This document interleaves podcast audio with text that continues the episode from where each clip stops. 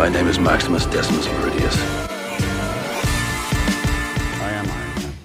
Hello, hello, hello, and welcome to the Post Credit Podcast. I am your host, Eric Italiano. As you'll notice, you're hearing my voice first today and not Brandon, and that's because the bum has gone on vacation for what feels like the third time in the last three weeks. So, because of that, I had to call out a favor to our good friends over at the Diz Insider. So, live from California, it is Skylar Schuler and Derek Cornell, right? Well, Yes, yeah, yes, you perfect. that. Our Hey, boys, hey. how are you today on this glorious Loki day?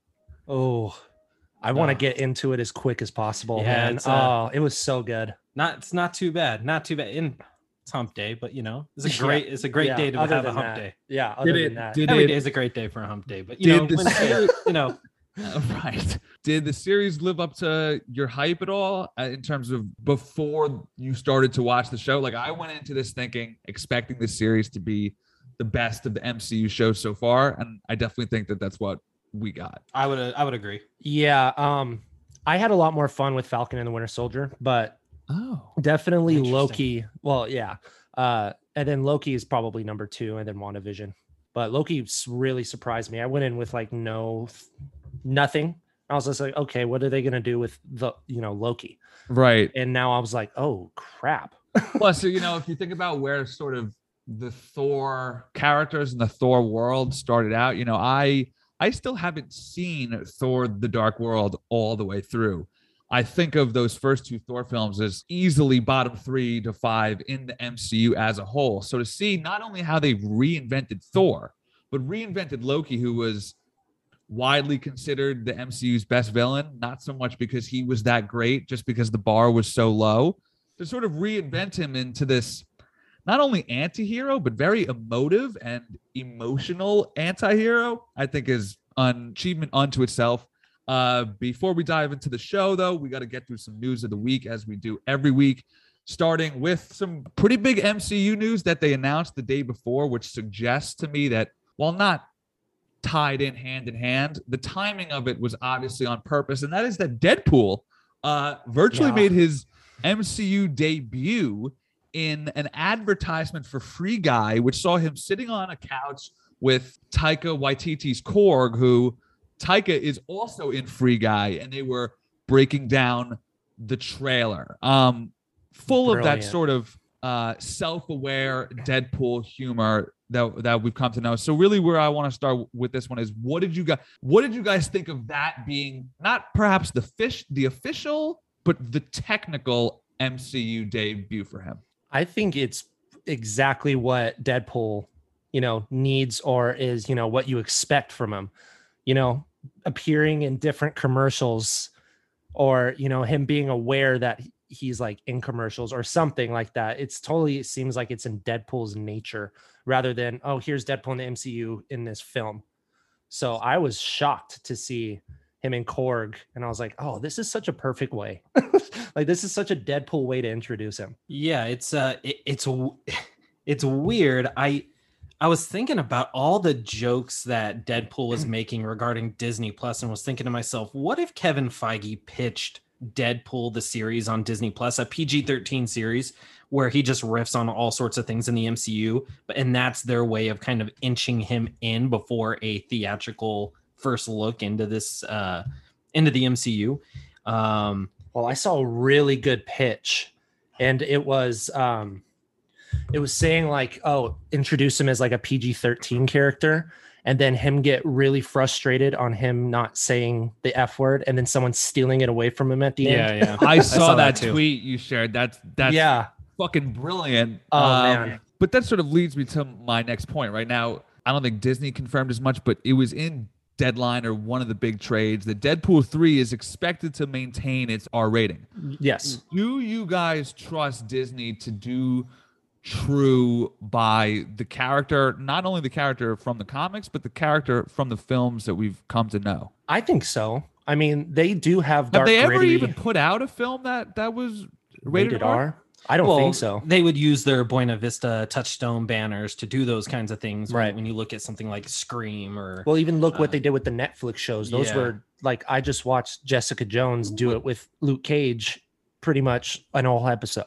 And, I- and and yeah, that's a different team for the most part. True, but, it's still Yeah, but when you're looking at Disney proper, I mean, they're already pros at what they do now. Like, even if you take Marvel aside, they're known for doing dark things at a rated PG 13 level. You look at the Pirates of the Caribbean franchise, uh, we've made this point on our show before. You know, kids are getting hung, people are getting stabbed, right? they're ripping out hearts out of Dude, chests. I just uh I I I just rewatched that last week or that first one. I was floored by how good it is. I oh, it, I put out up. a tweet. It's a borderline perfect movie. Action, adventure, Yep. comedy, romance, suspense, couple scares. I remember being a kid and being scared of that. So that's a great point that you make. I do think PG 13 spooks and hard R jokes are two different s- skill sets. for sure. But I think what particularly the MCU strength is they, while they have a formula, they empower, they, a- a- at least from where I sit, they seem to empower the creators to sort of let their minds r- run as wild as they want, as long as it maintains a certain structure that the MCU wants to uphold. Like, think about all the shit that they jam packed Loki, right? There's no way that Marvel came down on them. We're like, you have to include X, Y, and Z they let the creatives come up with that. So hopefully that remains the case with Deadpool. Couple quick ones here. Do you have a guess as when you expect him to join the MCU now that the timelines are sort of blown wide open? Is the clock ticking at this point? Phase four, phase five? Where's your thoughts out there? For for Loki, you're mean for meaning, right? Oh no, Deadpool. Deadpool, yeah. When do you expect oh. him? When when do you expect him to pop up in someone else's movie first? Do hmm. you think his first I I think yeah, I think this is any minute now, and it- Yeah, we'll talk about it totally. later. But Loki just opened the doors for all this to happen, you know. And you're looking at multiverse of madness. You're looking at the things we're hearing about Spider-Man. You're looking at, you know, a potential uh She-Hulk series that are is already going to include some cameos in it. Like Yeah. this, it- it's this is the perfect time to do it right. because this whole universe, this is like the craziest thing that they've ever done. At, Right. Uh, no kidding. Yeah, so why not introduce this wacky character at the craziest No moment? way home. your timeline. Post credit scene. So Oh, that would be Question mark? rad. Oh, that'd be fucking Maybe. rad. And then that that sort of finally just to tie a, a bow on it. Which MCU character are you most hyped to see him be with, talk to, hero with?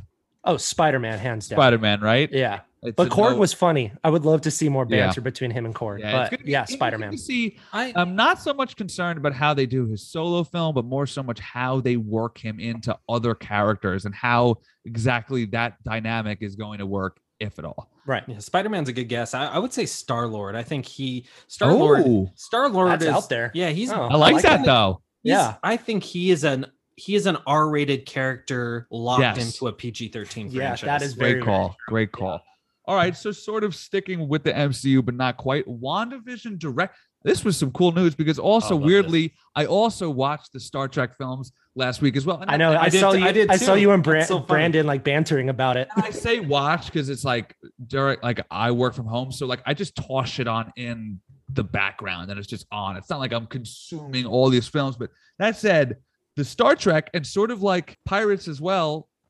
The first one, it's like stunning how good it is. You're like, how how did people sleep on these? Why aren't they a bigger deal? I looked it up. The three of them, despite the fact that it's Star Trek, which is uh, you know, arguably one of the most iconic American pop culture properties of all time, despite the fact that it was directed by a big name, J.J. Abrams, and starring Chris Pine. Not a single one of them cracked 500 million worldwide. And That's all of them, and all of them have above an 85% rotten score. So the just disparity in sort of like people who have seen it clearly enjoy them, but not enough people have seen it. So what are your guys' thoughts on the Star Trek films that have come out over the last 10 years or so? Have you seen them? Do you care for them? Did you want a fourth one? I have never seen any of the new Star Trek movies. Wow. Yeah, Wow. So I- you It was just are something I didn't- You are, you are Disney through and through, huh? It's it's I, I like- was it's raised like on draw- Star. Yeah, Drawing my- a line in the sand, huh? Yeah, I was I was raised on Star Wars, and my dad always knocked Star Trek. So I just Wow. had no interest. But do you think that that speaks to a bigger problem that they have, and that Star Maybe. Wars is the thing right now, and that most people sort of see you could choose one, and I chose Star Wars. I mean, that, yeah. I, I I can see that too, but I also know a lot of people that prefer the Star Trek movies over Star Wars, yeah. being Star Wars fans. So I don't really know what the criteria is there, but I think uh, a little bit is the the verses. So Does news of the fourth one make you want to go back and watch the three that have come out so far, especially considering it's not that this really matters that much in terms of how much you care for it, but it is a WandaVision director. So you do have a connection to it s- in some way, shape, or form. Um, yeah, definitely. I've been meaning to go, and he hypes him up a lot too. Uh, I've been meaning to go back and watch uh the movies. I'm not going to go and do the Yeah, TV same. series or anything. Oh, Yeah. same here. Same here. Yeah. But I mean, my my tastes have grown, you know, as a you know movie lover and stuff. So I would probably look at it as what it is, not uh the whole overall uh property, I guess. Yeah. Sky, you?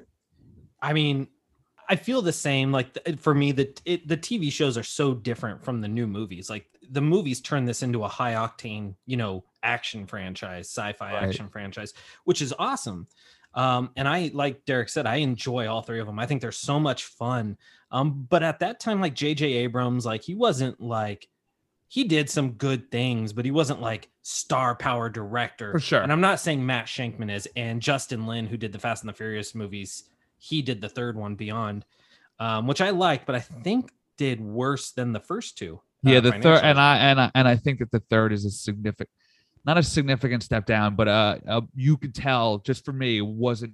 It, it didn't The have that shit. same spark as the Yeah, first two did. I, The first I- one is on Netflix right now. If you haven't seen it, Ooh. folks out there, Derek, I suggest watching Yes. it. It's easy, it's quick, and like you just said, they've turned it into sort of a sci-fi, high octane franchise. And then really quick, I, I, Derek made a great point about you know Star Wars versus Star Trek. Like there is a a weird fan base out there that hates Star Wars, and maybe Paramount is trying to exploit that fan base and go, you know what? Let's get Matt Shakman just directed WandaVision, Right. nominated for like 23 Emmys or something Yeah. crazy like that. Yeah, w- w- let's get him let's turn this into this crazy let's get the, the old gang back together and turn this into a crazy franchise and steal that those fans that are kind of deterred from disney star wars which Yeah. again I, i'm saying is crazy but that's just a thought like this is a, Yeah. a pivotal opportunity for paramount that only has a handful of franchises to play with right now. exactly. now That to me is the biggest key, right? You got to figure that they're desperate to get this back off the ground. Um, final big piece of uh, news here, and I'm going to throw it to the Disney pros. We got our first teaser this week for Turning Red, which is Pixar's next film, if I'm correct about that. correct it'll come out Uh, in march Scheduled for release March 2022. Not exactly a trailer, uh, the definition of a teaser, just sort of giving you an idea of the main character's struggle and sort of how that is going to impact the themes of the film. What are your guys' thoughts on A, Pixar's push for representation that, that we've seen for the last three films? Uh, B, the changing animation styles, and just C, your general hype for the film. you want to take it away You can because I have not watched the trailer yet. Oh. So I'm the worst DisInsider uh, player in chief ever. So Skylar, you talk about Uh, it. oh, it- it- you're right. It's a it's a small trailer. It was kind of cool how they used the uh, larger than life uh, from the Backstreet Boys as uh, you know as she's growing into this giant red panda.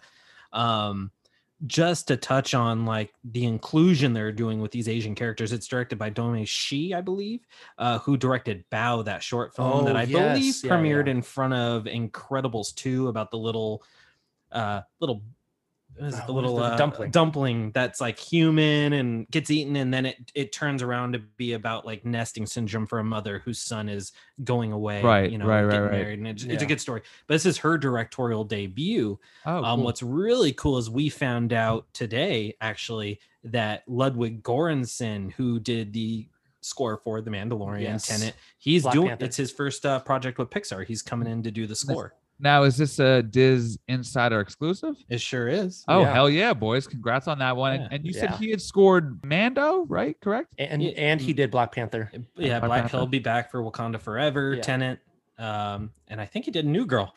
Yeah, and- he did do New Girl. And what do you guys think about Pixar's? And this sort of applies to their last three films Luca, Soul, and then this. What do you think about the fact that they're sort of changing their visual style? I think if anyone has the right to do it, it's Pixar because Yeah. they've been so consistently. Why do you think they're doing it for artistic reasons? Do you think it's to dispel the Pixar theory? What, what do you think is behind that sort of? Because they had an, a definitive, iconic style for 20 plus years, and now we've seen three movies back to back to back that are all in the same vein, but they're all sort of variants of the Pixar style. Right. You know? It- like it's that. it's funny. We'll have so we're actually good friends with Jon Negroni, who is Yes. the author of the uh, Pixar theory. right. He wrote the book on it. Um, so we're, we we talk to him quite frequently. He's of course he's a big Disney Pixar fan, so we'll have to pick his brain on that. I just think you know Pixar wants to push the boundaries. I think they're seeing other studios push the boundaries, especially tw- uh, Sony Pictures. Yeah, they're Who did- hitting hard right now. Yes, Yep. Spider Verse animation was just next level. Mitchell's insane. What's the versus one that they just did? Oh, Mitchell's that Mitchell's versus the Machines. It is five. That's one of the phenomenal quickest five movie. stars One I of the gave best on that I, I watched in uh, oh man, the past year. Now to tie a bow on this, where does your guys' hype stand for this one? Because I thought I thought Onward was average, like the definition of Pixar average. I thought Soul was a triumph. Luca, I didn't even finish. Oh, interesting. Yeah, and I'm fucking. My last name is Italiano. Like I should. Uh, yeah, right. That's your, that's your movie. You got a shit up. cameo. You got a Uh, cameo we, in it. we just won the Euros. I mean, it is an Italian summer, and here Uh, I am saying- Italiano. That's right. Saying, Yeah. So I do think I I need to go back and watch that. But on this show, Brandon and I joke a lot about our hype for Lightyear because Oh, that is yeah. just taking all the Chris Evans iconic character space, which is my favorite genre. I Yeah. like to joke: is Lightyear going to be about him going into space or trying to get home from space? Because you just know that, they're- Yeah. that they're going to level you with one of those two things. so with Lightyear on the horizon, because I believe Lightyear comes after Turning Red. June. Yeah. June Wow. 2022. So And uh it what's funny, I don't mean to cut you off. no, please go ahead. on our our DisInsider show we do. Um, it used to be Patreon exclusive. Now we we've actually dropped it for everyone. We do a segment called the Rumor of the Week, which I'm sure you already know. It's Yep. basically what we're hearing, but we don't want to report on the website. It's just rumors that we're hearing that we, you know, Fun could tidbits. be true. It could could not be true. Um, but it's just fun tidbits we hear from friends. Uh, we whether they're in the industry at Disney or tips we get uh, via forums that we look into. Uh, one of our rumors of the week was that this movie exists as a basically not a live action, obviously, but a live action version of Buzz Lightyear of Star Command. Yeah. So yeah, it's about the human being behind the toy. Right. yes, yes. I mean, fuck me, dude. That is- There's- and, and but to give them credit, that is a creative way to non-intrusively expand a previously existing and successful IP. Feels it, it, it feels within reason of uh, It feels like a fresh revamp within this universe. so uh, so uh, not to because every time we talk about this film, we just get so sidetracked because we're so excited for it. Back to Turning Red. Are you Yes. excited for that at all, or does Lightyear have you sort of looking past that? Honestly, when it comes to Pixar, I look forward to every single one because Okay. the trailers Same always here. hit for me. Yeah. So definitely Lightyear is something that I'm looking forward to more. But Turning Red, I mean, I from seeing Pixar films, seeing like uh like the plots and stuff in trailers, I'm like, oh, I don't I don't know if that one's for me. It always shocks me. Every Yeah. Pixar film. Like I can Yeah. find and I think that Luca is what you said about Onward is like that Pixar average I, I agree. um it's still like all of like very heartwarming moments it shocked me about how you know i viewed it actually watching the movie Yeah. with doing the the trailers so uh i just go into that mindset every so time So their with- their brand for you has not waned. no The- well, the problem is, is when you are when you're looking at Pixar and their history, when you're and we we did Because if you compare their heyday, right, like Yeah. that 2007-ish Yes. era, it's just night and day. Yeah, well, you they were just on fire, and even it, looking at their recent filmography now, it's just they have more. They still have more hits than misses. right. So to say like you can't, you're not excited for the next Pixar movie, it, it it's it's a hard argument because they've only had a handful that are technically bad, and that's you know you're looking at Cars Cars, 3. two, Or- uh, Cars two, Cars three. An argument can be made for Brave and I Finding actually like Brave though. I love Uh, Brave. Bra- I'm just saying that's like the, that's the consensus. Yeah. So yeah, I Um, guess I would. I I'd say for me, Planes. Sorry. Well, that's Disney Toon Studios. I- oh, that's Disney. too. I'll Sorry. watch it as soon as it comes out, but for me, it's not like a Lightyear type thing where I actually get giddy thinking about it. Right. oh, for sure. Yeah. Um. All right, that wraps up the news. Now for just some quick hitters. Gunpowder Milkshake. We are recording this on Wednesday the 14th, so that hit Netflix today. I fucking loved this movie. It was It's- like been saying in tweets. It's like John Wick's goofy slapstick cousin. wherein similar vibe, like world building and well constructed fight scenes, but it doesn't take itself seriously at, at all. Like Oh, John I'm Wick, so glad everyone's to hear you say that. angry and like super serious and following the rules. This is just having a ton of fun. Loved it. Check that out. Karen Gillan, Jumanji, Guardians, Doctor Who, and this. This chick is an action star. Let me tell you that right now. And I think she's like 5'11 and she's, Oh, she's tall. clearly and she's clearly athletic as hell. Not Mm. counting an Academy Award, which I'm sure she could pull off. I could see her having a very Charlize Theron esque action star That's awesome. career because she's still only 32. Um, The Mandalorian and The Boys both scored Best Drama Emmy noms. WandaVision also racked up a ton. As you guys pointed out, I think he said 23. Don hmm. Cheadle scored one for Oh, like the Oh, oh my I've been God. loving the memes and his responses on it. It's so funny. so funny, but also disrespectful to, I believe his name was Carl Lumbly. yes, played one hundred. Isaiah Bradley, who, Yep. of course, he's not the name that Cheadle is, but those Bradley scenes were some of the most affecting in the whole show. So if you're gonna give it to some random character in Falcon, it should have been him. Yeah, Oh, for sure. definitely. Regardless, that is politicking viralness 101, right? Uh Ted Lasso, our fucking boy, 20 Emmy noms, most ever agree. Still have to catch this show. most ever for a first year comedy. Derek, I had a panic attack, first one in my life. I didn't know what the fuck was going on to me. I was like, I just need to chill out. Smoked a ton of weed and watched Nice. that show in one Yeah. sitting. And I was like, oh, I'm better now. Oh, nice. oh man, I'm gonna take that. Slap that on your promotional marketing. Yeah. Apple. So I I would check that out as soon as you got the chance. Uh, Kate Winslet says Mare of Easttown season two is an ongoing conversation. She says she'd love to play her again. Given Can I just say something about Yeah. this series? It is Please. so fucking good. Oh Oh my, my, god. god. And now it was so good. Are either of you from the East Coast or you're both West Coast? Born and born and raised in California. The Pennsylvania accent that she's doing is is I mean this turn of phrase in the most literal way possible. It's out of this world. Like what and it's one of the hardest to do, right? What she's, I mean, I wouldn't know because I can't fucking do it. Right. um it is it is just so incredible to hear her talk like that uh when you combine how critically successful it is how widely watched it is and given the fact that they're shooting in the sticks of pa cheap to make and the fact that she's down again this one feels like a no-brainer to me Yeah. Yeah. and Uh, Evan Peters deserves that. He was yep yeah, he I was saw- great right yeah, i saw like- a tweet wait were you gonna say Yeah, where he Go ahead. gets out of uh, Ryan Murphy's basement. Did you see that one? but he's going right back into it for Jeffrey Dahmer. So I know, well, I whatever. Uh, but yeah, you're right. He is really good in that. And that's the first Yeah. time I've ever like seen him do something outside of just like manic weirdo. You know what I mean? Yeah, he was like what, like the the nice guy. I was like, who the fuck is this guy? Yeah, he was good. He was He convincing. was good, mean, yeah. that scene, I don't want to spoil it, but I, I, was, know. I mean, Shocked I mean, me. Good Came out of nowhere. Um, Kevin Feige says Kathryn Hahn will return as Agatha Harkness. When and where remains to be seen. Uh, that that that just seems like some shit he said that will pay off in like three to five years. You know. Yeah.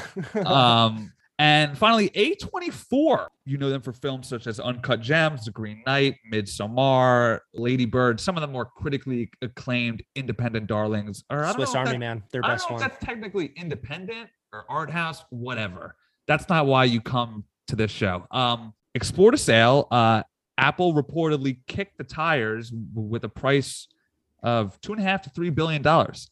Dear Lord. Look, I mean, with the amount of acquisitions and mergers, when you've got a studio like this who seem genuinely committed to the art form, you would really hate to see them I don't want to say sell out because it's not their fault, but you would hate for them to give in, right? Like they're clearly trying to do something different. So for them to just also get absorbed by some large studio who probably won't show as much attention and detail as they need, that'd be a bummer. Oh, Yeah. for sure. All right, that is going to do it for the news, which brings us to the main portion of the episode, and that is the Loki breakdown, episode six of season one for all time. Always, this was 47 minutes long. So, in Yeah. terms of season finales go, not necessarily long. It sure packed a shitload in there. Yeah. Uh, so let's get to it.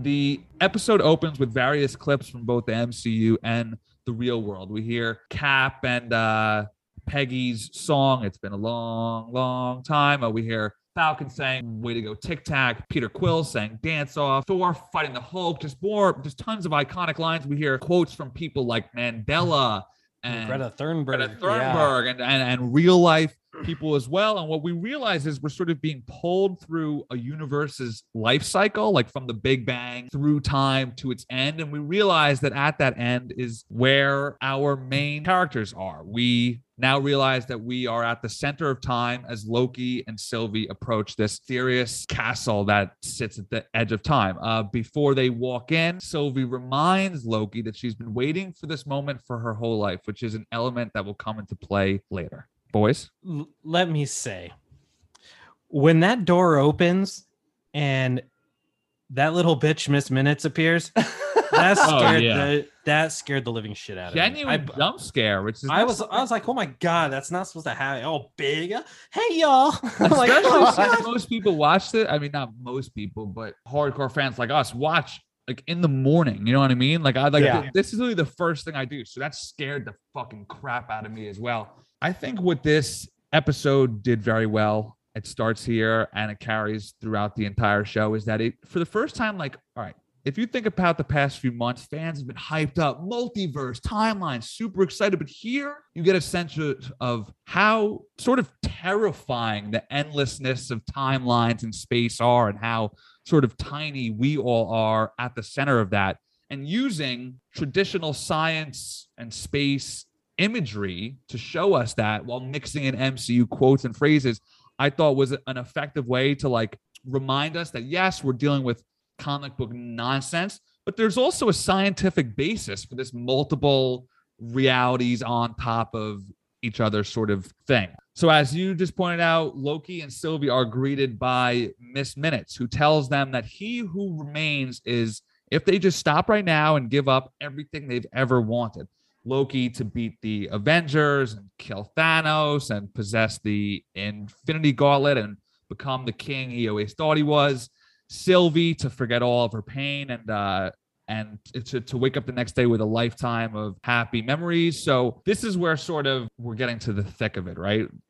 He who remains is the first time that we hear the sort of villain's name. He who remains is also a comic book character. What they did with Kang was they sort of rolled Immortus and Kang and He Right. Who Remains into one character. And He Who Remains was, as far as I've read, the last TVA employee at the end of time who then retroactively is the one who creates the TVA.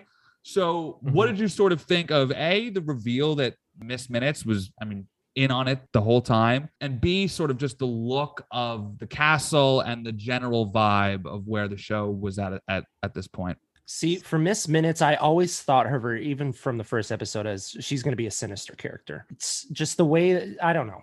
I just had a I had a feeling. it was kind of thrown in your face. Yeah, yeah. Um, as far as the castle and everything, uh, I mean, me and Skylar were talking about all these theories, theories, what we're going to be in that castle. But the whole layout, like like you said in the beginning, the intro goes through all of this, like you know, Avengers timeline and and real life people. I thought it was really good represent- representation of like the end of time because you can actually see Right. around the castle you can see like the actual timeline start breaking and i thought that was really cool rather than seeing on one of those little shitty tva Yeah. computers you, yeah. you see it so i thought that was really cool and then his whole explanation of the the multiverse stacking i thought that was really cool I I will say this like when Kevin Feige said you're like uh, about a year before, year and a half before these shows started coming out, that they were putting movie quality budgets into these series. I was like, okay, yeah, they're gonna do it up a little. Loki might have had the best looking special effects of any MCU Oh, project totally. next to Endgame, and this is a this is basically a TV show. This is I know, this is a- it's amazing how how good the quality is, and it's it, it it just it just lends to the fact that what the possibilities are in the future, and you know that Marvel's still in good hands. Yeah, what just one little tidbit is uh when he's like showing uh Sylvie and Loki like his whole timeline. Like there was a guy and like the little clay people come up, really Black Panther vibes yeah, about that technology. Yeah, yeah, yeah. Great call there. Um, yeah, I thought sort of their first steps into the Citadel were actually one of the scariest parts of the show. And as I said at the top, sort of sets the tone to get you in the mindset that the multiverse and the amount of power it would take to control it is actually a terrifying idea. When you look at it in the context of how much effort Thanos had to put forth Yeah. in order to obtain the gauntlet versus how much it would take Kang, who apparently could just give him out for free. Hey, you want one? You could have it, you know? The disparity in those two is terrifying. The Yeah. Infinity Gauntlet was problem numero uno in the MCU for 10 years. He who holds this holds ultimate power. Loki literally in, walks in the front door and the computerized greeting card thing offers him one. So that is sort of where I'm getting a sense of all right, we thought that this multiverse timeline thing was going to be fun. It gets you out of that mindset very quickly and Yes, sort of yeah. reminds you of what you're about to meet is meant to scare you. Villains are meant to be scary, and that's what this did for me. That said, this is not a joke that I've come up with, but I've seen the joke out there. What exactly is Ant Man gonna do about this? Like, how on earth is he gonna deal with Kang? Oh, I Ah. see right now it's I'm like, and how the fuck does this tie into Ant-Man Quantumania? I know, right? I'm like, Well, what I, is- I, I have a theory about that. I think they're gonna be dealing with a different version of Kang. I think That's also different my, versions what I of went Kang. to. I think different versions of Kang are just going to start popping up left and right. Well, because because he Is- tells Sylvie, I'm not gonna. Well, we'll go into that later, but he just says, "See you soon," Yeah, and I was like, is "Yep." great. I mean, this has got to be the the. And I don't want to jump ahead at all, but this has got to be the next big bad at this point, right? yeah. Well, and I want to talk about sort of how big are we talking? Sure.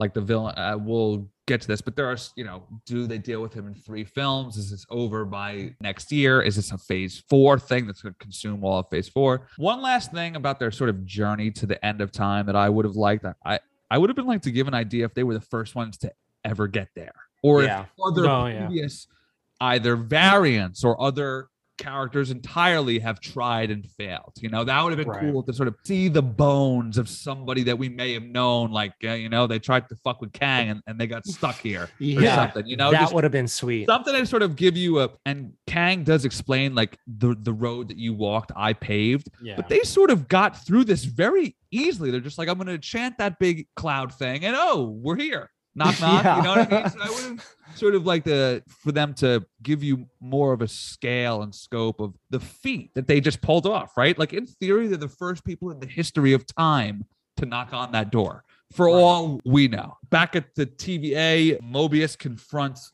Renslayer while Hunter B15 attempts to enlighten the other TVA agents of the organization's true nature by revealing Renslayer to actually be a variant of a humble Ohio school teacher. Now, key thing here is the year that they visit is 2018. That is the year of the Thanos snap. I Oh, don't Yeah. I don't know if there's a bridge to be drawn there, but the fact that they the fact that Renslayer's life was existing so close to the current MCU timeline, like I would have thought that they would have nabbed her back in like the 80s or something, you know? Yeah. Um, Mobius attempts to prune Renslayer but fails miserably. Uh, and still, Renslayer chooses to spare him before walking through a Tempad portal in search of free will. Now, Miss Minutes and Kang gives Renslayer a file, one that we don't see, and that one one that she didn't ask for, but that Miss Minutes tells her he thinks that you need this more, and that's what sort of causes her to pack up her shit and leave. Do you have a remote guess of what that could have been? I don't think anyone out there really does at this point. There's absolutely no way of telling. I mean, the only thing that I can think of is like actual true intentions from what she knew, because there was an underlying thing that Mobius didn't know. And now maybe there's an underlying thing that she didn't know. And it probably Yeah. scared the shit out of her. I don't know. I said this last week, and I think it's actually a testament to the character and the performance of her. Mhm. I, I can't tell what the hell she wants and what she does and does not know. She is such a wild card to me, and that remained the case this time. Like she remains wildly loyal to the TVA, even though she's not really in on what it like she's not she didn't know that, that it was all a sham. She is angry at Mobius for betraying her, yet she spares his life. So we don't really, I, I, I don't think through this entire season one, I got a grasp of who she is and what she wants. And I actually thought that that was a really cool thing. I yeah, I thought I found that super interesting. Like you didn't know where she was, you know, headed, I guess. Yeah. Yeah, I thought that was cool. Oh yeah, I I mean I can't add too much to that. I if we're playing guesses without getting there just yet, I would say maybe she goes through a portal to meet that different Kang and Ant Man and the Wasp Quantumania to help her. Oh, in the interesting. comics, Renslayer and Kang are, I believe, our boyfriend girlfriend or Yeah, husband, in wife love or something, yeah. Yeah. So ma- maybe that's it. I don't. I, it's a hard guess. I do think she is a wild card because this whole series, like the beginning, you're like, you know, she's just doing her job. You know, she's by the books, but you know, she you could tell she has this friendship with Mobius, but then she has this twist mid-season. And now you look at it and she spares his life. So you're like, oh my God, what the hell are we going Yeah. through right now? and I was surprised by how, for what amounts to two supporting players, how emotional I found their fight to be. I really sort of felt for both of them when she snaps on him. She was like, "No, dickhead, you betrayed me." yeah. Yeah. I was like, I kind of agree. Like, you know, Yeah. like, Yeah, I, yeah. I felt both of their points. I felt both of their pain, uh, which is a testament, of course, to the work that these two put in. Owen Wilson, all season, everyone's hyped it up, but Gugu Mbatha-Raw was absolutely incredible, both in the moments where you can't tell what she wants and what she's feeling, and moments like this where she's wearing it all on her sleeve. yeah. Yeah. 100% agree. It's hard to when you're looking at this, especially Owen Wilson, because when Owen Wilson was cast, everyone was like, "Uh, what?" Yeah, yeah. And uh, you you look at him now; he's like one of the most memorable characters from the show. Oh yeah, And, he's uh, definitely one of the big parts. Usually, you can watch these shows and you can probably really, really deep down nitpick, you know, a certain actor. But all these actors, you could just tell they're having fun and giving it their Right. all, and they're they're continuing to grab this, you know, stellar talent not only from you know film but television as well and it's it's crazy to see The casting, man, they just don't mess. No, No. they Um, don't. And okay, so Loki and Sylvie are now formally introduced to He Who Remains, wildly played by Jonathan oh my goodness Majors, who's both chewing on an apple and the scene. He Who Remains, after pretty much showing off the fact that he's pretty much unkillable as he dodges them with his Tempad, showing that like he can predict their every move. You literally cannot touch him. Sit the pair down to essentially explain what everyone has been waiting for the multiverse. Now, in short, and I thought this was a really effective way to explain a dense, what is a dense idea in it of itself, multiple timelines and variants and all, and the beginning of time and the end of time. The fact that they did it so efficiently was great writing. Uh, so, in short, he who remains claims that he is quite literally the last man standing version of himself. He claims that there are far worse versions of him hell bent on a multiversal war, that his solution the Love. TVA is the best deterrence against them. Kang reveals that he paved the road for the pair for the pair to arrive at the end of time because he wants them to take over his job, sort of like a Willy Wonka esque vibe. yeah, Right, you know what I Oh mean? Uh, yeah. or they could kill him and unleash both the multiverse and all of the variant Kangs that come with it. Boys, if this is the formal introduction of the multiverse in the MCU, sort of Kang's explanation of his life and the TVA, how did it go down for you? Were you mind blown? Were you confused? Did it live up to the hype of what a multiverse, what the introduction of a multiverse should be? Where are your sort of heads at at this? I would say that Kang's sort of speech is the is the centerpiece of the entire show. Totally. I have a lot to say, but Derek's gonna go first on this. So as far as that, yeah, um, I liked how like what you said. It was dense. There was not a, a lot of over ex, uh, explanations for it, and and the, the way that his character was very fluid, very like uh jokey. It's Well, see, I was That was assuming weird. that his performance was so extra because his mind is sort of melted from being Yeah. on his own for so long. That was sort Mhm. of the read of it that I got. Kind of i was actually i think you used the better word but i was thinking like a very flamboyant joker-esque villain Yeah. um and, and by the way kudos to post credit podcast on this whole kang this is and Brandon. Yeah, th- th- so Yeah, I know, this is post credit podcast so that's where it was dropped that's true. That's true. yeah He, uh, kudos, kudos to you guys Thank you, sir. Yeah, we had we had the scoop in December, but Brandon couldn't quite get the confirmation of for us to run it as news. So just like you guys, sort of, we ran it as a rumor. I was pushing him, right? I was like, dude, fuck it, let's just report it. Like, who gives a shit? yeah, that's well, me to him. yeah and then you sent us over the information we made sure we blasted it Brandon They were has uh Brandon has more journalistic standards than I do because I was like, dude, I was like, Fuck it. Who cares, dude? uh, yeah so thank thank Yeah. i mean i thought in terms of as i've been saying the whole time i think the most effective element of this hour or so was how it made me scared of the idea of kang and the timelines like i went from being like oh this is going to be so fun to like dude i kind of agree with this fucking guy you know what i mean Yeah, like yeah. i found myself on his side to that end like not only did I find it to be an effective breakdown, like effective in- terms of it clearly explained to you what's going on, but an intense one. It was a story within a story. Not only is he explaining the multiverse and its rules, but he's also telling you the horrifying dog eat dog story of his life. I had to battle thousands of myself to the death just so I could live alone at the end of time to keep a lid on the whole thing. Yeah. Like, So you it- know, it's, it's, it's like he's a hero. Well, he's also I was just going to say that's scientist. heroic. yeah, he's a That's- hero. Well, I thought it was interesting. You know, the 31st century was where he kind of started his whole life thing. I thought that was really cool. Yeah, well, that's sort of the comic book basis of him. He was a scientist in the future who created the technology to time travel. Exactly. And then, sort of, now in the comics, I believe he went through the timeline creating other versions of himself. That appears to be vice versa here. Mhm. The alternate timelines are going to be creating new versions of him.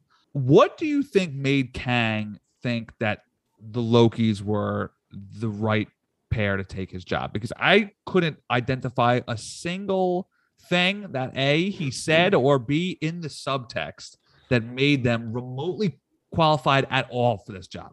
maybe to the point to where they were taking at certain parts of their life and they had a full character flip. I don't know if that kind of, you know, goes along the lines of, you know, their character development, but we've got our the most emotional and heroic Loki we've gotten so far.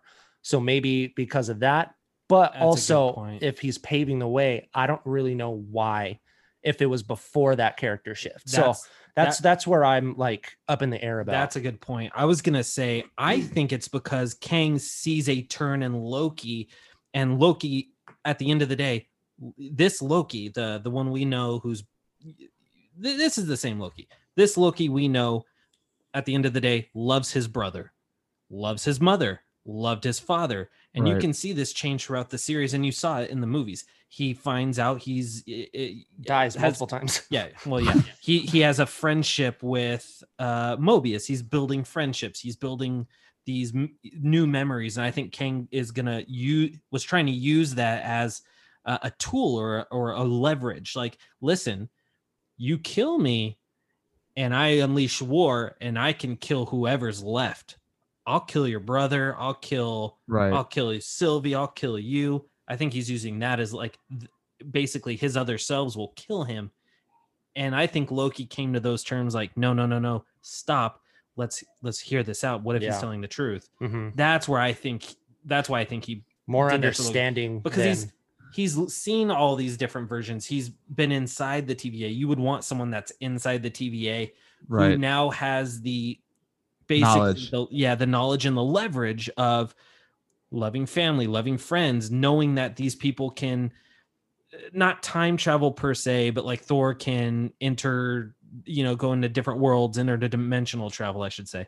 Um, so But I, if your I think that's thesis, if- leverage. I mean, if your thesis is that Kang was looking for the purest Loki, purest of heart, that again suggests heroic intent. Mhm. I Yeah, oh, mean, oh, he's going well, out of his way. He's going out of his way to find the good one and find good people to run you're TVA Absolutely. for. Absolutely So, right. All that said, you know, when after he gave his big speech, I was like, yeah, I agree. I am on I am on Kang's side. So that is not the case when it comes to Sylvie. After the pair he- hear Kang's pitch, the Lokis are split and as a result battle it out. Our Loki believes Kang and as a result wants to spare him while Sylvie remains hell-bent on killing him. Following what is perhaps the season's best choreographed fight, which I think myself and Brandon and a lot of the fans have been saying were subpar in the show, especially considering the hand-to-hand combat. dueling Yeah. knives nature of it. That's sort of a style that you could really sort of blow out and make look slick. Uh Sylvie eventually defeats him by by weaponizing his love for her against him. Loki pours his heart out and the pair kiss, but that's a moment that Sylvie uses as a, as a distraction to grab Kang's Tempad and send Loki back to the TVA. I mean, where were you guys at on their romance going into this show? Because I had been hard on it in terms of I thought the visualizations of their love when they were acting out of love were strong. The sort of visual of uh, in episode three, their touch creating a branch timeline, or the visual of Sylvie pruning herself. Very powerful images. But when the pair would talk about their love, and it would devolve into sort of this awkward teenager, I like Pillow you, do you like me Ugh. type thing. I Yeah. wasn't so much a fan of that. Brandon was mo- more on board with it than I was. I had said I'm going to have to see how they stick the landing to make my final call on it. Seeing as though Sylvie eventually threw the entire season's romance subplot out the window, I see no reason why I shouldn't too. I think it was a waste of time. I think it was misleading. Uh, if the point was to prove that a Loki could betray herself or himself, I'm pretty Yeah. sure we already knew that he was Yeah. capable of that. So, and I just think it's sort of, I guess it presents an exciting prospect of how Loki is going to handle having his heart broken, right? That that presents interesting fodder going forward. But in terms of retroactively, how it makes me feel about the season that we've just seen, I feel duped. See, I I'm gonna have to lean towards what Brandon thinks. I I found it only because this is the most. I keep going back to this heroic Loki that we've seen, the one that actually feels, and then you know, throughout like, you don't get his actual emotional self until like I don't know Ragnarok or something like that, or Yeah. even the beginning of Infinity War. To see him so like enveloped in like a relationship or a single person i thought was really cool to see and especially during that fight scene where he's just breaking down while he's fighting i was like yeah, I thought the, uh, the him being like stop, stop, stop reminded me of the "It's not your fault." It's Yeah, your yeah, from fault Good Will, yeah. yeah.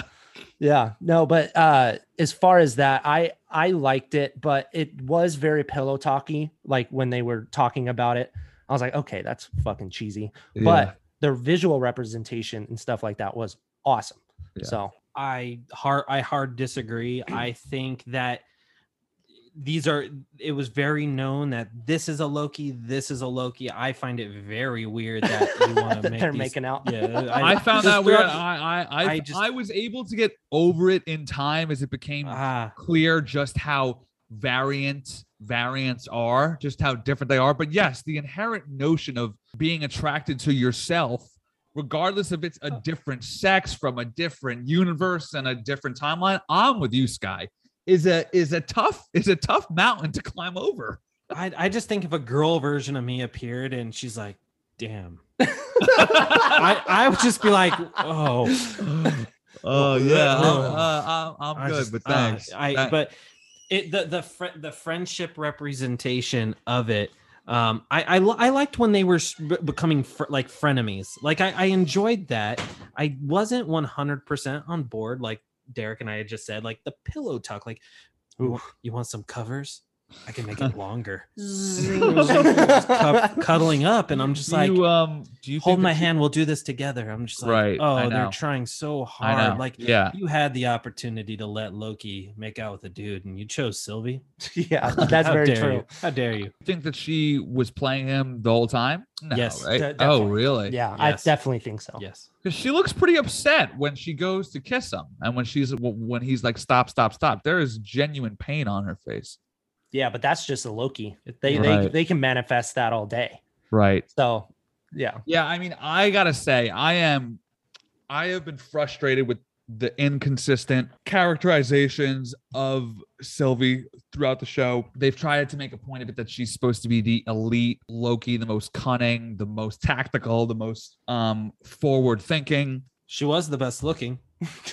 that's very true. Yeah, that, uh, that was true. So for her to like last week, like e- to even believe Ravonna for a second felt inconsistent with the intelligence that we had come to expect Yes, that's a good from point. her.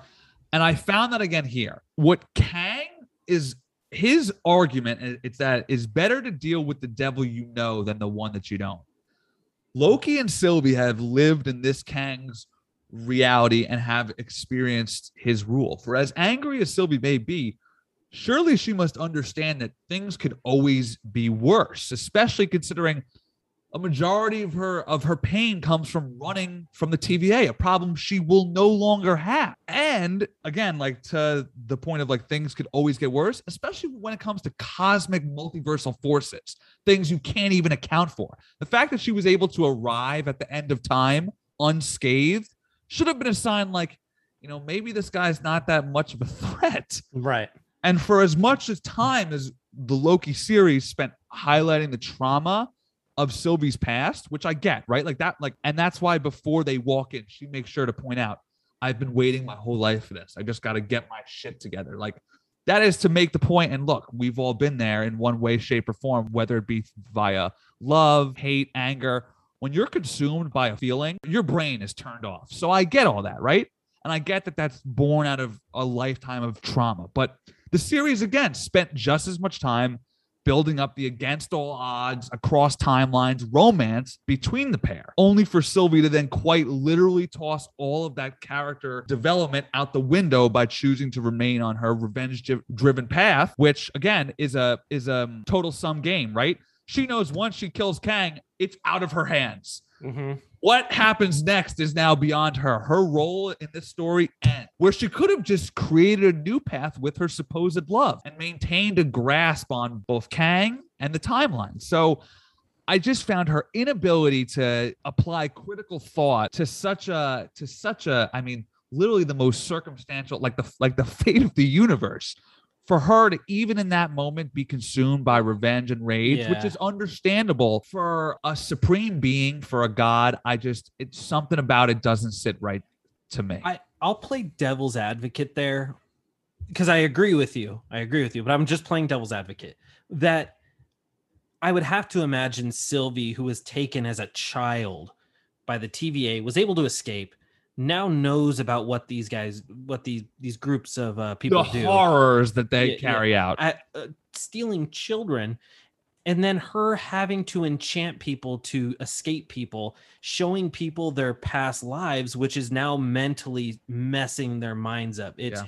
that the first TVA employee the the young girl where at the beginning of the episode her and Sylvia are having dinner she's showing her her past and all her friends and then she does it to B22 B22 I believe. Wunmi Mosaku or? Yeah. oh that's uh that's Or is it B- three? 15 15 15 15, okay yeah. b15 so when she does it to her she's crying and says i looked happy. And you could just see sylvie in that episode just like you you could see she's like she felt sorry for her but she felt like pissed off that she had to do it because it shouldn't have had to happen. So i think that's what gave her that edge to say you know what? No i'm seeing if i run this that means we have to steal people and i'm not doing that that's just devil's advocate i i don't know but I I think that could be a driving force for Sylvie. Maybe she doesn't want to steal people. Maybe she she does not want to take the lives away from innocent people. i mean like she's a Loki like that. I think. what it is is sort of like a multiversal trolley problem have you guys Yeah. seen the good place yes. Oh, I love the good place. So I think it's in season one, and they're explaining the trolley problem is that if you're in a train car, right, and there are and there are five people strapped in the road in front of you, and that it- this train is going to mm. hit and kill them. love this. Now you have the option to pull a switch that will reroute the train, but it will be killing somebody else. So the problem is, do you impose your will on the universe, right? Like you could let things go as they were meant to unfold and let the five people die as they were going to, or you could choose to change it, but then you are also inherently choosing to kill somebody else. And that is sort of what she was doing here. And she chose her own pain and the and the need to kill Kang over the tens of trillions of lives that she's now subjecting to the far worse Kangs. But then we would have to assume that she doesn't believe him. You know what? Kevin's I, I- really I don't saying. think I don't think she gives a fuck.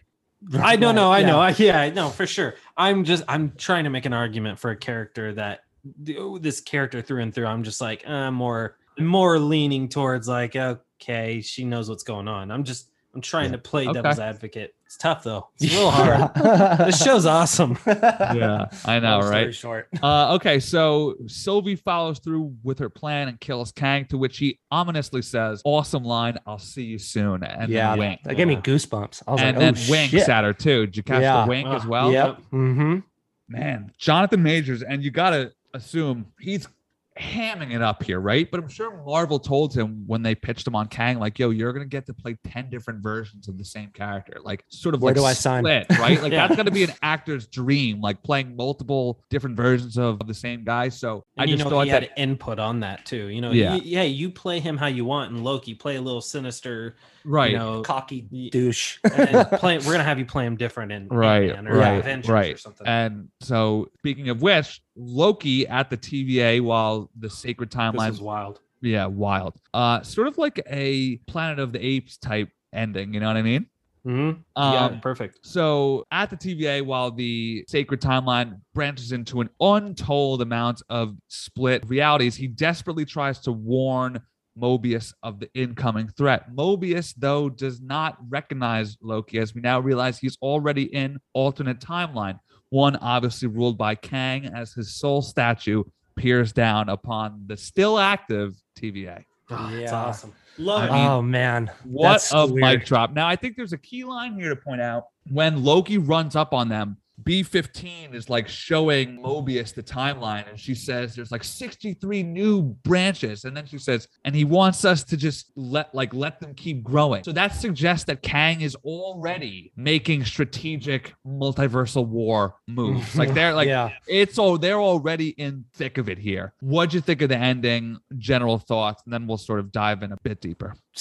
I, I so I did say earlier in the show that I did like Falcon and the Winter Soldier better, but this was definitely hands down the best season finale of any of the Marvel shows so far. Mhm. Just how much it sets up. You get the the big new bad who uh when we first got introduced to Thanos, you know, they're they're both very very sinister and, you know, very mysterious. Um so I can't wait to see what more of this character and that just gets me hyped. So Yeah, I, I I agree. I think what really gave me the chills is when they you were seeing the branches of the multiverses grow starting to slowly grow, and you're just like, oh my god, you are looking at the multiverse of madness Yeah. grow. Right. And, yeah. and it if you the best when it comes to Marvel or the Marvel Cinematic Universe, when you're trying to close out your movie or your series, your job is to get you some sort of investment or hype into your following project within your universe. And I think that does it for a lot of people who have been passionate about the MCU and knows what's coming next because at this point it looks like not only does WandaVision tie into Doctor Strange and Doctor Strange ties into this and that. Now Loki ties into this and that. What how how does Shang-Chi and Eternals fit into this? Cuz you know since they're Right. in their own timelines Right. Yeah. or universes they know Yeah, okay now tough. they can see multiversal wars coming and it it just hypes me for the future and i think they did a good job closing it out i it, it's the visually the best series of the three i think it closed out the best i think it gave us the best investment throughout the whole series um Yeah. yeah. it was it was it was awesome. Are we assuming that he's in a new alternate timeline and not like a rewritten original timeline, right? He's in a brand new- like he's like he's not in the o- original one and they've just forgotten who he is. He's in an entirely new branch. Is that is that the vibe that we got? I think so. That's definitely the vibe I got. and I would so- only say that because Mobius was very passionate about lo- learning Loki's history before Mhm. going after him. I, I think he would go, "Why is there a Loki here?" Right. Yeah. Right. Or a different Loki or something. right which Yeah. right which the fact that they don't even know that he exists is like wh- is there no loki in this timeline at all is he an entirely True. new being to this world what do we think the state of this of our main mcu timeline is currently do we think it's just unfolding as normal and it's going to slowly get fucked up as time passes That's how I'm seeing it right now. Is just slowly. so like like like let's say we live in the mcu world right do you think the sky is falling or like do you think it's more of a subtle like unraveling type I think it'll be subtle Okay. because you're also getting new movies with the multiverse. So I don't know if they're going to go straight off the Right, back with like right, right. shit getting destroyed. So I think it's a slow burn. I Okay. think it. I think it's quicker. I think it's much quicker. I, I don't think you, you, you're put. They're they're throwing the multiverse in our face at this point with Loki. They're throwing it in our face, and then Well, Shang Chi also has the Abomination too, who Yeah. says that's not a variant because he has He's like the bat different- wings now. Right. Yeah, we don't. Yeah. Great fucking point, Derek. Yeah, Yeah. Uh, yeah. That's see. Thanks. That's you got Eter- uh, you got Eternals. We know really. Well, Eternals yeah. takes place over five thousand years. Yeah, so, so we, who's we to say exactly. Yeah. and then how on right, earth? we all know the the the very true and confirmed rumors that we we can verify on the Dis Yep. Insider show um about Spider-Man and Yep. we know what's going to happen and Doctor Strange plays a Poor, part so we poor know that- kid.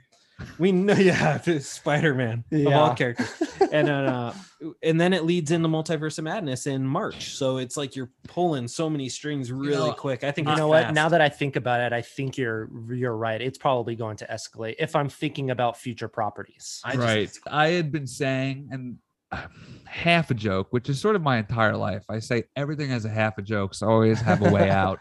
right Um, but I've been saying since Infinity War that Doctor Strange was the MVP of it. Like not Tony, not Cap, not Thor. Without Doctor Strange, they are. I mean, when they battle Thanos on Titan, he's literally the only one who really puts up a decent one-on-one fight, right? Totally. He yeah. is the mastermind of the whole general plan as well. So to see him sort of now taking on this main, what seems like it may be like a Tony Stark esque role, where he's at the center of the whole fucking thing. You know what I mean? yeah, yeah. That- that's very would cool to me because I of find sense. I find him to be. I mean, he's popping up in No Way Spider-Man. Home, uh, Doctor Strange two. Assuming the multiverse problem isn't solved in Doctor Strange two, I'm sure they'll roll him out in Ant Man three as well. You know, just all sorts of shit. Oh, I like would that. put money that he's on Ant Man three. Yeah. So uh, before we put money on something else but we haven't talked about it yet you- well, I'm gonna get into just some broader the, go, questions now. Okay, so this is uh, you know, we don't need to dive too deep. Just share your quick thoughts. Is Mhm. Kang a hero or or not Kang? Is he who remains a hero or villain?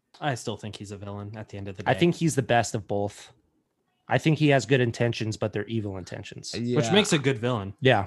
Yeah, yeah, it's tough because we had joked on past podcasts like what the TVA is pretty much doing is the essentially the opposite of the idea of more life, right? Which is a bad Yeah, thing, yeah, oh, right? yeah, Like, yeah, you always, exactly. You always want more life, but given the context of the horrors that those more lives bring with it, I cannot help agree with him. And that I think is going to Yeah. make him a very exciting. And again, there are versions of Kang that grow up to be Iron Lad, a good guy. So I do think this is going to be a very multifaceted, sometimes a hero, sometimes a villain character. I think that's very Mhm. cool. How long do we expect the multiverse and its madness to factor into the MCU? Past Doctor Strange until the next until Avengers 5 for the entirety of phase 4 sort of how big of a big bad do you think Kang is is going to be? I I think it's going to be a Thanos level event. So 5 plus years type thing. I would say so because there's a lot to unpack there. So There's different 5 stuff you can Kang is still Kang is still Well, it Hopping doesn't around. necessarily need to be Kang either. It could still introduce like because right now like a looking like- Galactus or something. It's, it's looking like Avengers 5 is going to be a Secret Wars type Mhm. phase five kickoff thing. You know, Yeah. uh, the Marvel Cinematic Universe launched in 2008, right? They're currently planned through 2023. Yeah. So that's 15 years, right? hmm What better time to announce at the end of phase four, kicking off phase five, Avengers 5, 15 year Secret War blowout? Yeah. I mean, I mean, that would go. be fucking go. incredible. So, uh, sticking to He Who Remains, is he already one of the most compelling MCU villains? I say I yes. think I think he's one of the most interesting to where you're like, I need to see more of this dude. Yeah. He reminds me so much of uh and so this is going to be a weird comparison he reminds me so much of that uh james mcavoy's split character Yeah. Right, exactly. yeah. like that's in i like that that's interesting to me that's it like like derek said it's fascinating and i think i think you said it best earlier eric i think this is this is probably the this is some scary shit we're dealing with Yeah. yeah. I, But like you listen do you have- kill me i'm gonna just eh, hey all my kings are coming after you like Well, oh, you do wait, have wait, Dr. yeah, what, dude? You do have Doctor Strange's horror aspect. I mean, bringing on Sam Raimi, but you know, Kevin Right. Feige has said Yes. this is probably one of the dark and more more frightening. Yes, Derek. I MCU movies, thought about that. so, and you see, yeah. and you sort of see that thread being drawn, right? Like, yo, Exactly. the multiverse is scary as shit. right I Yeah. actually, if you guys enjoy this sort of multi versions of yourself waging war upon yourself and our readers, I actually just read a book called Dark Matter by Blake Crouch, which is actually Ooh, very, I think very my wife read that one. which is actually very much of this vibe. So yeah, if you guys enjoyed that, check that out. Uh, how? Oh, which Fox slash Sony Marvel character? Assuming like, are we to assume that the Fox X Men, you know, the cool ones, like the ones that they want to keep, are going to be pulled in now? i Is think that- so is- I that think that such- Ralph See, Bohner. that bums me because I wanted them to start fresh there. Yeah, so did I. I really hope it's certain characters and not all of them because I could care less about The- uh uh you know Jennifer Angel Lawrence or Mystique. Jennifer Lawrence's Mystique or Right. fucking Nicholas Hoult. so which Beast. Which Marvel character that exists outside of the MCU? So this could be anything: Ghost Rider, Spider Man Two, whatever. Which a Fox, Sony, Marvel character are you most looking forward to maybe one day seeing now? I want to Ben say Ghost Rider. Daredevil. Yes. oh my god, if he's not in Spider-Man No Way Home, come on. and Jon Favreau's Foggy Nelson, just have them meet. Scott, did you just say he is? Scott, did you just say he is? say what Ben Did Affleck's say he Daredevil? is? no no Oh, I was Oh. gonna say like, oh, okay, Yo, that's what? fucking bullshit. i mean yes yes He's just gonna be like Oh, still no, yoked sorry from sorry I didn't have Batman. yeah i'm sorry to Can you yeah. imagine? Oh, he was coming straight off of Sorry. Flash set and he just tries to suck it into that Oh my leather God. Daredevil shit. Yeah, right. this is the perfect opportunity to pull people from the original x-men films and then the newer ones like you said some of the better ones You Well, I've been hearing stuff about Ralph Bohner being, I don't know why I keep saying that, the variant of Evan Peters. And Evan Peters is still looking on track to come as Quicksilver in a different variant form. Interesting. See, I would, for me, be the original Charles Xavier only because he strikes me as a character who would have the knowledge to be like, look what you fucking morons did. oh yeah like, he he, would. like, you know With what I mean? Deadpool like, in his like, back. like, uh, like, it's like he would be the only one to have, like, to be aware of what's going on. Like, Yeah. fucking morons. Like, send me back home.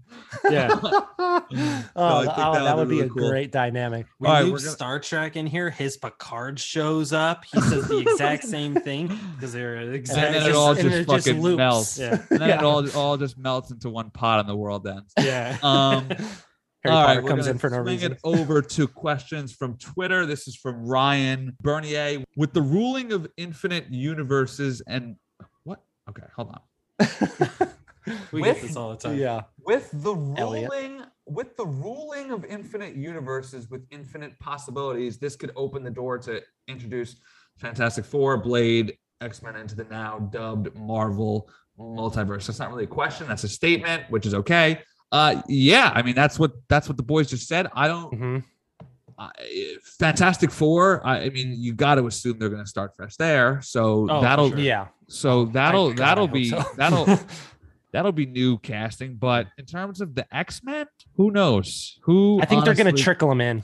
I don't think it's going to be a think that full this thing will yet. Be more so a way for them to explain like how mutants are now just here. Not so much Yeah. these old characters, but like, oh, a universe that has mutants is now Mhm. bleeding into the main timeline, shit like that. Mhm. Yeah. Uh this is from Zach Mallard. If the multiverse didn't exist until the end of the episode, where did the other variants come from? If Kang ensured the one timeline, how do variants exist? Uh, Zach, that's the whole point of the TVA. They would nip those timelines in the in the bud and prune those variants to the void. Right. Um, I'm assuming where did the other variants come from? Does he mean the one that works in the TVA? I guess we don't specifically know how exactly the TVA employees wound up in there. I thought it was going to be a Loki thing where they sort of like wipe your brain clean and then uh, like Loki was working. back. He was working for them, and then the next day he wakes up and he really fucking works for them. You know what I mean? Yeah, yeah, exactly. that's sort of what I that's sort of what I thought their fates were. They were variants who broke the law, broke the timeline ro- law in some way, shape, or form.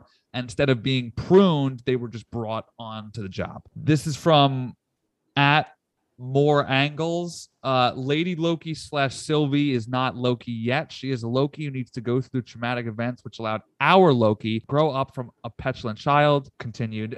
People, if you're gonna submit questions, Make them questions. Well, no, no, no, no, no. Because I do say drop any theories or comments, but make it fucking proper grammar so I don't have a seizure trying to read these things.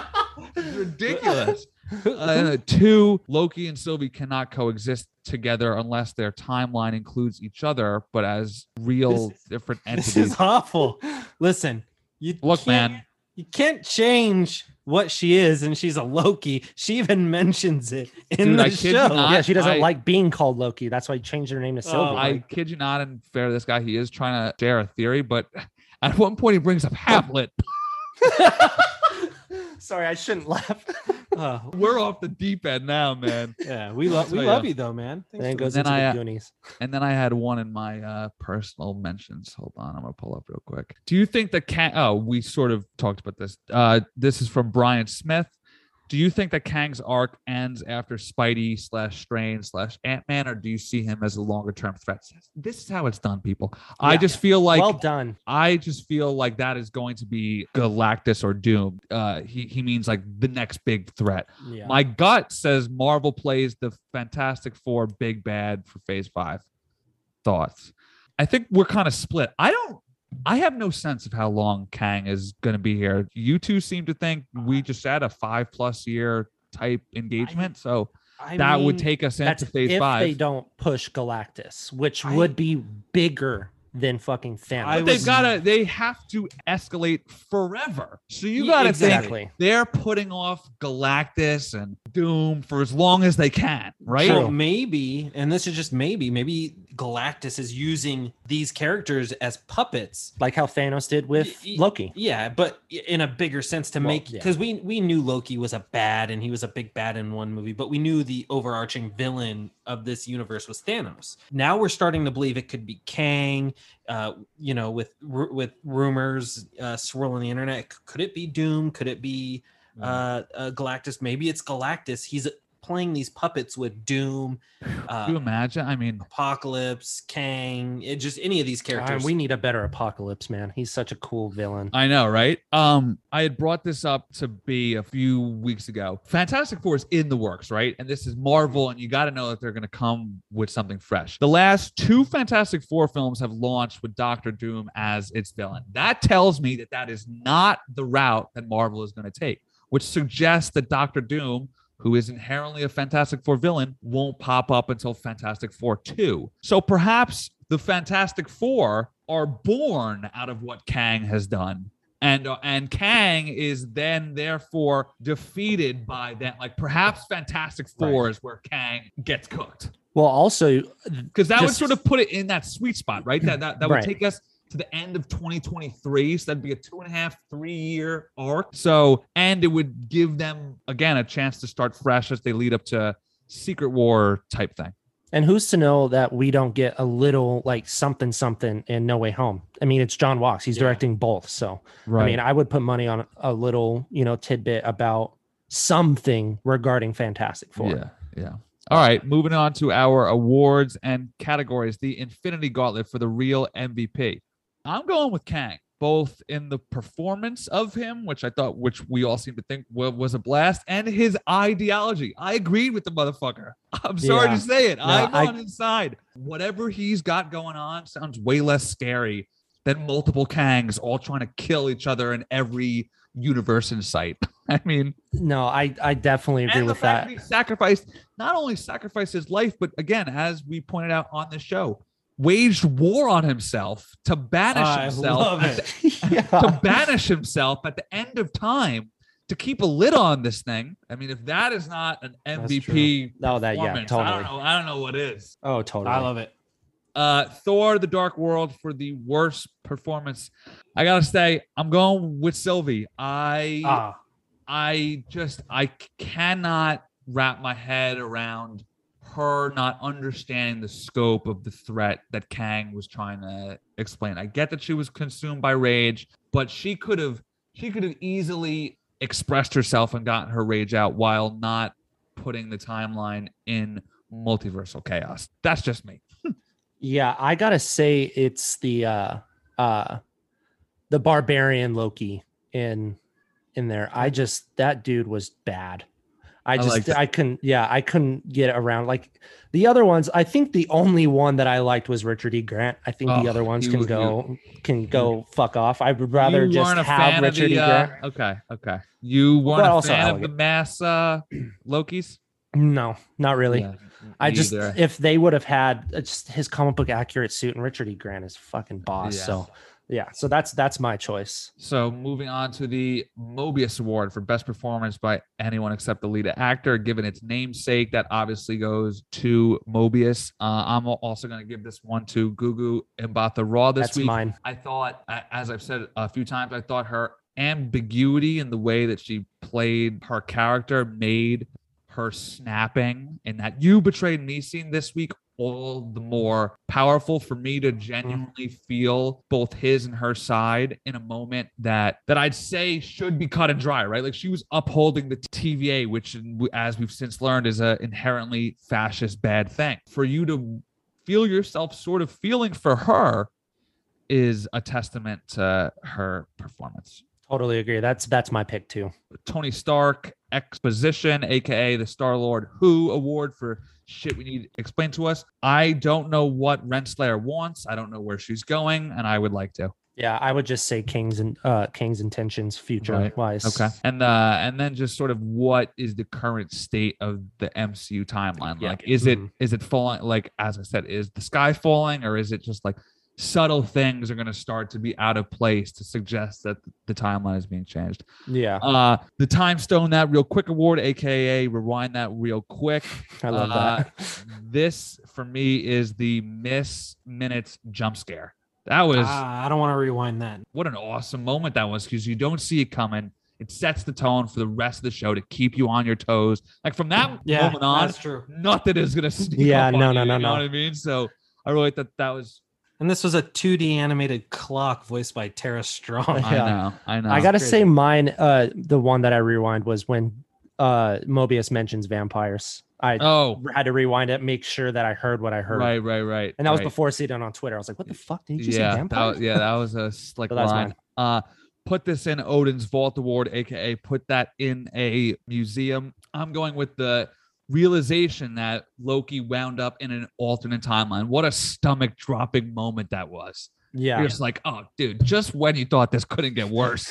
Fuck me, You man. get fucked up. Mobius Avengers. is only Fred, doesn't even recognize him. Come on, man. yeah, that's fucked. I, I would say it's the seeing the actual King statue. Sa- same scene. I mean, Mhm. same thing. Yeah. Uh, seeing the King statue that Yeah. just was in all its glory. You knew some stuff's about to go down. yeah. He's he's a god to these people. I gotta say, finding those Infinity Stones in the drawer. Oh, great call. Yeah, I gotta say those. I was just like, well, that makes them less important. Like I That- had well, this that whole sort build of up to the you a thing. s- an, an idea of how powerful this time shit is. Like they they had set them the as tone. paperweight. They had showed us early, and they had reaffirmed it late. Like you Yeah. should be very, very scared of this power. The Cap lifts the Hammer Award for the best hero moment. I'm going with Loki risking his neck for Kang, and although it didn't work, pouring his heart out to Sylvie. I think that is sort of the definition of a hero moment. Yeah. Um, I gotta say, uh, fuck, I totally forgot too. Here, you go while I try to remember what I was just going to say. Uh, see, th- this one's this one's. Oh, Mobius. I'm so Oh, sorry. go ahead. Mobius, uh, you know, figuring it out and helping Loki with you know, Yes. figuring it out. That was that's my favorite moment. Great call. I'm looking at it per ep- this episode, and I just don't see a hero moment. Maybe it's Kang trying to be a hero. Right. Yeah. I'm just, I'm gonna, I'm gonna say Kang. You know, yeah. hey, gonna be- do not start multiversal war, which will now spin these movies off into new franchises. Yeah. Right. right. Uh, what's the worst thing that you could say about this episode and or season? Loki, Loki love story. Thank yeah. you. Loki That's it. love story. Don't like it. Like the only thing that really Mhm. lifted that was him breaking Yeah. down during that fight. That really like got to me. But other than that, didn't really need it. Good call there. I'm uh I'm gonna stick to the finale. I think that the insane multiversal timeline jargon and the intro of Kang sort of undercut the Loki's journey. Like the finale mm-hmm. wasn't even really about the main characters of the show. It was more about the world that they exist in and the new villain that they're faced with. And when it comes to a season finale, you want your A plot and your A characters paid off. I had brought up last week, and in hindsight, I was dead on that I last week, once I realized how much plot lines were left to wrap up this week, that confirmed season two for me because I was like, there's no way that they wrap Yeah. this shit up next week. Uh, and then finally, what's the nicest thing that you could say about this episode and or season?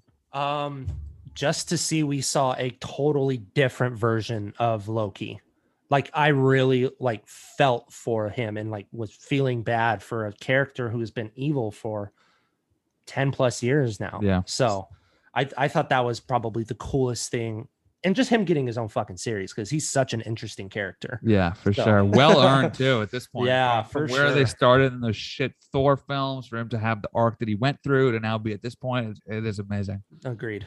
Sky would thoughts? I would say the best part of this series was showing us how the multiverse ties into our existing universe. Because when Loki was first announced, we had no idea what it was about. We had no idea it had anything to do with multiverses.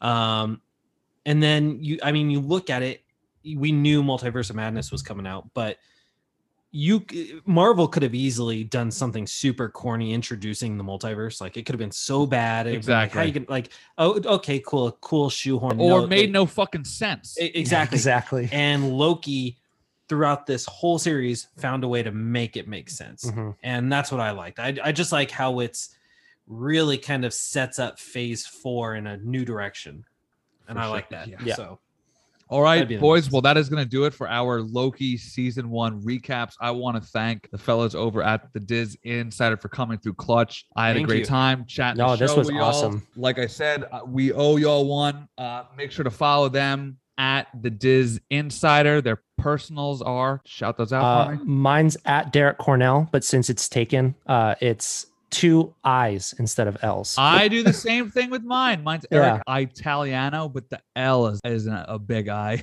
yeah. uh, that's hilarious.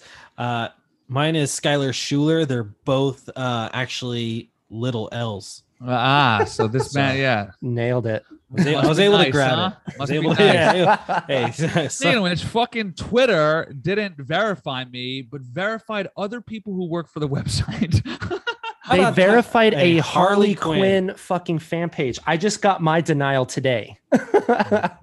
Listen, uh, all right. If you could head over to Apple Podcasts and leave us a five star review, we would gratefully appreciate it. Head over to thedisinsider.com where they are coming with all sorts of Disney scoop news, podcasts, updates, etc. Friends, thank you so much. This was a Thank blast. you. I will This was see awesome. you on another timeline. yes. There we go. We love it. Love that. Thanks All again. right, boys. Cheers.